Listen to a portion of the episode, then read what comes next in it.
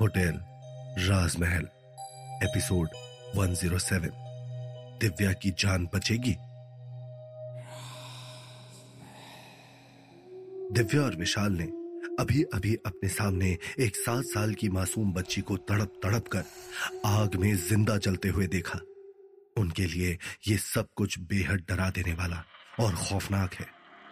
Hotel, राजमहल में अब तक वो काफ़ी सारी आत्माओं की कहानियाँ देख चुके हैं। मगर आज तक कभी किसी की वजह से उन्हें इतना दुख नहीं हुआ। लेकिन आज उस मासूम बच्ची के लिए उनका दिल पूरी तरह से गम में डूब चुका है। तभी उस बच्ची ने उनके सामने आकर उनसे अपनी रिहाई की गुजारिश की और देखते ही देखते वो वहाँ से गायब हो गई। दिव्या और विशाल को कुछ समझ में नहीं आ रहा है।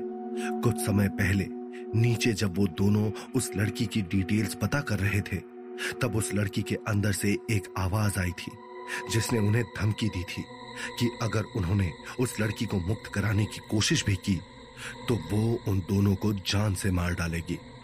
मगर अब यही छोटी बच्ची उनसे अपनी रिहाई मांग रही है। आखिर वो करे तो क्या करे? दिव्या भी हैरानी से विशाल की तरफ़ देखने लगती है और पूछती है, विशाल, हमें उस बच्ची को इंसाफ दिलाना ही होगा। हम उसे इस तरह से तड़पते हुए नहीं छोड़ सकते। लेकिन हम ऐसा करेंगे कैसे? हो ना हो। लेकिन जवाब उसी रजिस्टर में मिलेगा, जिसमें इस रूम की डिटेल्स लिखी हुई हैं। चलो, चलकर पता करते हैं। इतना कहकर दिव्या और विशाल एक बार फिर भागते हुए रिसेप्शन डेस्क पर आते हैं और अपनी तलाश फिर से शुरू कर देते हैं। अभी वो लोग पूरा डेस्क छान ही रहे होते हैं कि तभी अचानक से दिव्या को एक बार फिर किसी के खिलखिलाने की आवाज़ आती है। वो हैरानी से उस कोने की तरफ़ देखती है, जहाँ से वो आवाज़ आ रही है। मगर अंधेरा होने की वजह से उसे कोई दिखाई नहीं देता।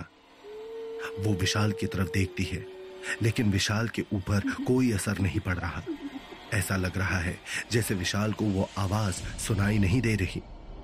दिव्या एक बार फिर उसी अंधेरे कोने की तरफ़ देखने लगती है। और उसके पैर अपने आप उस तरफ़ बढ़ने लगते हैं। ऐसा लग रहा है, जैसे उसका अपने ऊपर कोई बस ही नहीं है। वो चुपचाप धीमे कदमों से एक टक उस अंधेरे कोने को देखती हुई आगे बढ़ रही है और विशाल का ध्यान दूर दूर तक उस पर नहीं है। उसे इस बात की भनक भी नहीं है कि दिव्या किस मुसीबत की तरफ़ बढ़ रही है। वो पूरी तरह से उस छोटी बच्ची के एड्रेस को ढूँढने में लगा हुआ है, ताकि वो दोनों इस मुसीबत से जल्द से जल्द बाहर निकल सके और उस फूल सी बच्ची को इंसाफ दिला सके। वहीं दूसरी तरफ़ दिव्या अपना सब कुछ भुलाकर चुपचाप आगे बढ़ रही है। तभी अचानक से उसे ऐसा महसूस होता है कि उसके साथ साथ कोई और भी चल रहा है। कोई एक इंसान नहीं, बल्कि बहुत सारे लोग। उनकी तेज सांसों की आवाज़ पूरे होटल राजमहल में गूंज रही है।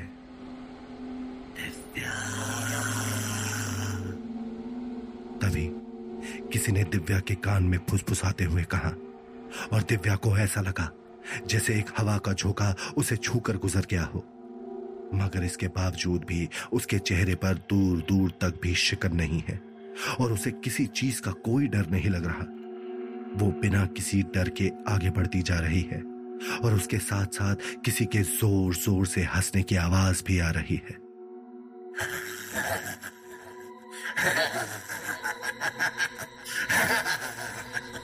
आजा आजा।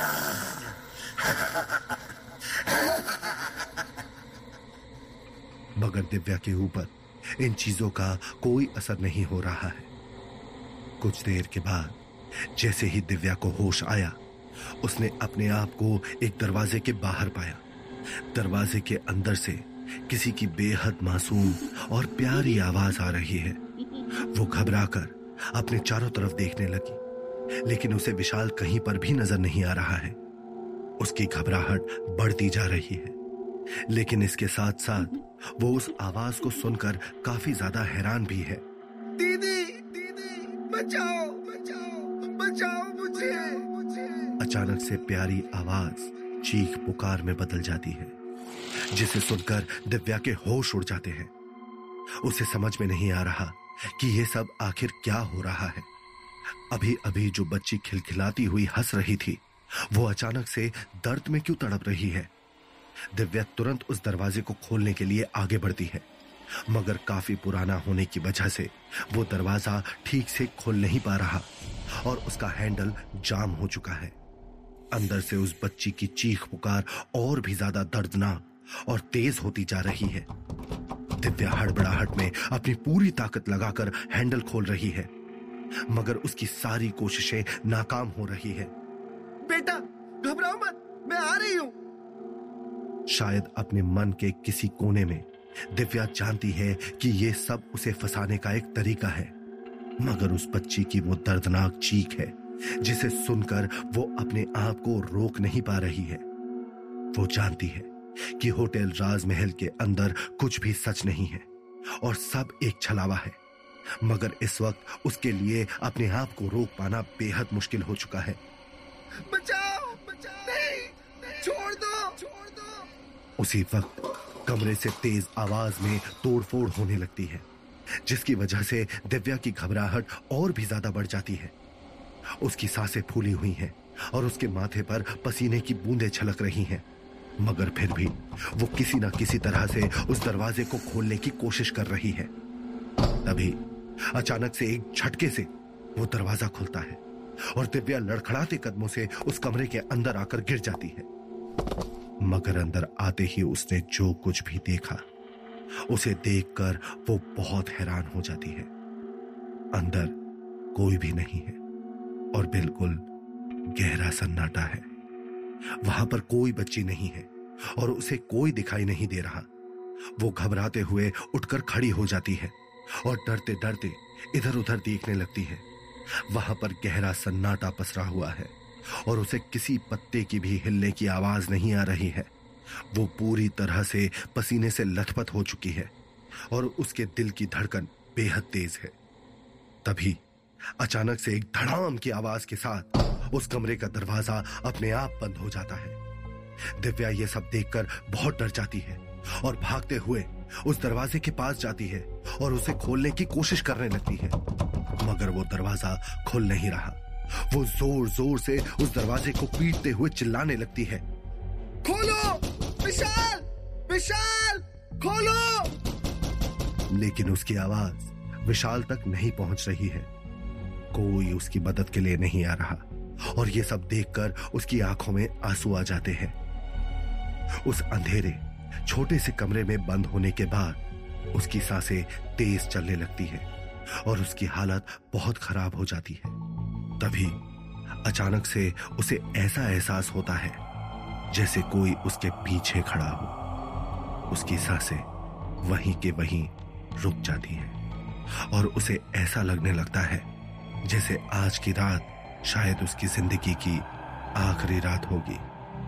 उसकी आँखों से बहते हुए आँसू वहीं पर रुक जाते हैं और अपने सीने पर हाथ रखकर खुद को संभालते हुए वो पीछे मुड़ती है। लेकिन उस वक्त उसने जो कुछ भी देखा, उसे देखकर उसके होश उड़ गए। वहाँ पर वो छोटी सी बच्ची श्रुति खड़ी है, मगर दिव्या ने किसी छोटे बच्चे का इतना भयानक रूप कभी नहीं देखा। उसके चेहरे पर चमड़ी का नामो निशान नहीं है और उसकी आँखें बाहर की तरफ़ निकली हुई हैं। उसके हाथों से जगह जगह हड्डियाँ बाहर आ रही हैं और उसके बिखरे हुए बाल खून से सने हुए हैं। उसकी उंगलियों से खून टप टप की आवाज़ के साथ नीचे बह रहा है। ये सब देखकर दिव्या की हालत पहले से भी कहीं ज़्यादा खराब हो जाती है। वो चिल्लाने के लिए अपना मुँह खोल देती है, मगर उसे ऐसा लग रहा है जैसे उसके मुँह से कोई आवाज़ ही नहीं निकल रही हो। उसकी ये हालत देखकर वो बच्ची अचानक से ज़ोर ज़ोर से हंसने लगती है।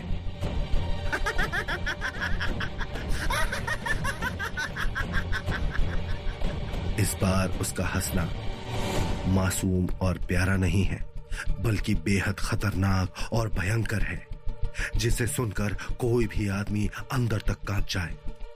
उसकी आँखों में एक हैवानियत है, जो दूर दूर तक भी श्रुति की आँखों से मेल नहीं खाती।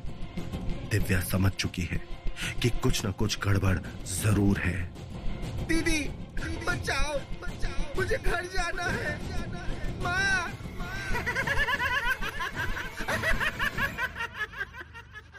वो श्रुति की नकल उड़ाते हुए ज़ोर ज़ोर से हंसने लगी।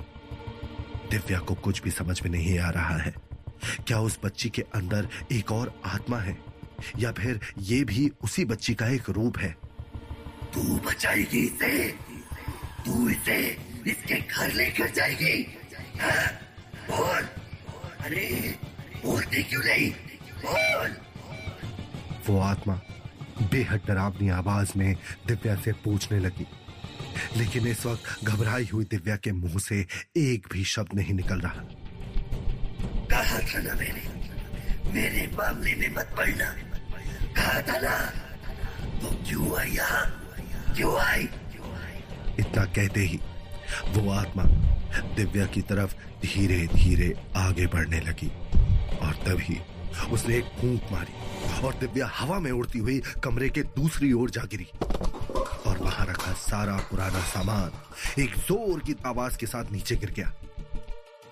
दर्द से उसका पूरा शरीर तड़पने लगा और वो चीखने चिल्लाने लगी। घबराहट की वजह से उसका पूरा शरीर काँप रहा है और वो विशाल को पुकारने लगी। विशाल बचाओ मुझे! विशाल! तभी श्रुति हवा की रफ्तार से दिव्या के पास पहुँच जाती है और उसकी गर्दन के पिछले हिस्से को पकड़कर उसे घसीटते हुए ले जाने लगती है। जो कुछ भी हुआ उसमें इसी की गलती है। और मैं इसे इतनी आसानी से नहीं छोड़ूँगी। मैंने बहुत लोगों को उनके किए की सजा नहीं दी। और अब मैं ये गलती दोबारा नहीं करूँगी। हर किसी को उसके कामों की सजा मिलकर ही रहेगी। चाहे वो एक छोटी बच्ची हो या फिर तो इतना कहकर उसने अपने एक हाथ से दिव्या को उठाया और उसे दूसरी तरफ़ फेंक दिया। दिव्या के हाथों और पैरों में बेहद चोट लग गई और खून बहने लगा। मगर इससे पहले कि वो सांस ले पाती, श्रुति एक बार फिर उसके सामने आ गई। और एक झटके से उसकी गर्दन को पकड़कर उसे हवा में उठा दिया। मैं अपनी गलतियों को दोबारा नहीं दोहराती और न ही किसी को अपने आप को तकलीफ़ देने का दूसरा मौका देती हूँ। मैंने तुझे एक मौका दिया था और तुम दोनों ने कहा था कि इस मामले से दूर रहो। मगर तुमने मेरी बात नहीं सुनी। अब तुम्हें वो सब कुछ भुगतना होगा जो मैंने भुगता।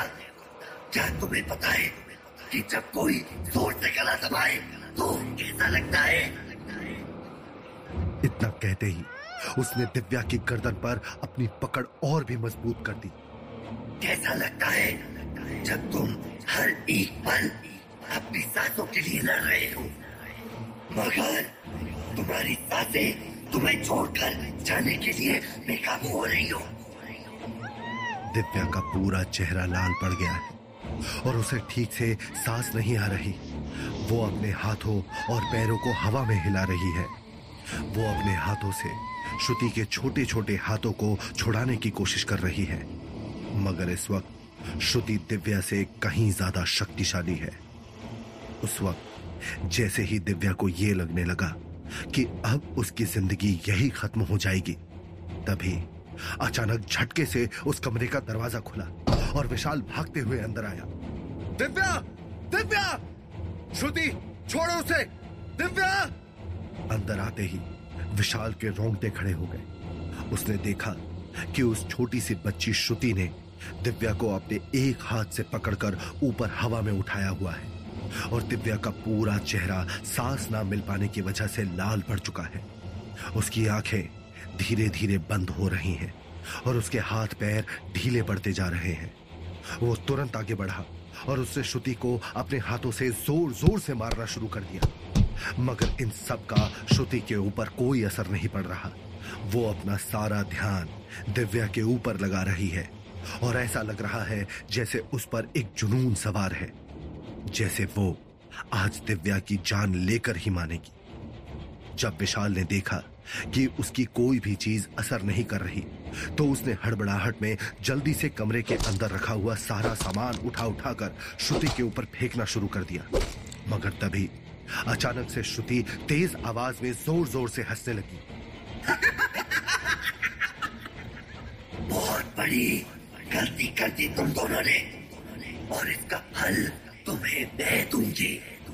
मैं तुम्हें बताऊँगी कि मुझसे उलझने का अंजाम क्या होता है। उसके ये कहते ही अचानक से पूरे होटल राजमहल का माहौल बदलने लगा और वहाँ पर तेज हवाएँ चलने लगी। इसके साथ ही साथ श्रुति का हंसना और भी ज़्यादा भयंकर रूप लेने लगा। उस कमरे की दीवारों से ढेर सारे लोगों के चीखने और चिल्लाने की दर्दनाक आवाज़ें आने लगी। उस वक्त दिव्या और विशाल की घबराहट अपनी चरम सीमा पार कर चुकी है। विशाल इस वक्त खुद को बेहद बेबस महसूस कर रहा है। वो दिव्या को बचाने के लिए सब कुछ कर रहा है, मगर उसकी सारी कोशिशें नाकाम हो रही हैं। विशाल ने भी अब देखते ही देखते जैसे हार मान ली है। उसकी आँखें नम हो गई हैं। वहीं श्रुति की मज़बूत पकड़ में कैद दिव्या के हाथों पैरों का तड़पना कम होने लगा है। उसकी आँखें बंद होने लगी हैं। तो क्या होगा कहानी में आगे? क्या दिव्या इस बच्ची को बचाने के चक्कर में खुद अपनी जान से हाथ धो बैठेगी? क्या विशाल खुद को कभी माफ़ कर पाएगा? क्या विशाल और दिव्या का प्यार यही खत्म हो जाएगा? क्या विशाल कभी श्रुति की आत्मा को आज़ाद करवा पाएगा? या खुद भी उसके हाथों मारा जाएगा? इन सभी सवालों के जवाब जानने के लिए सुनिए होटल राजमहल, सिर्फ़ पॉकेट एफ़ पर।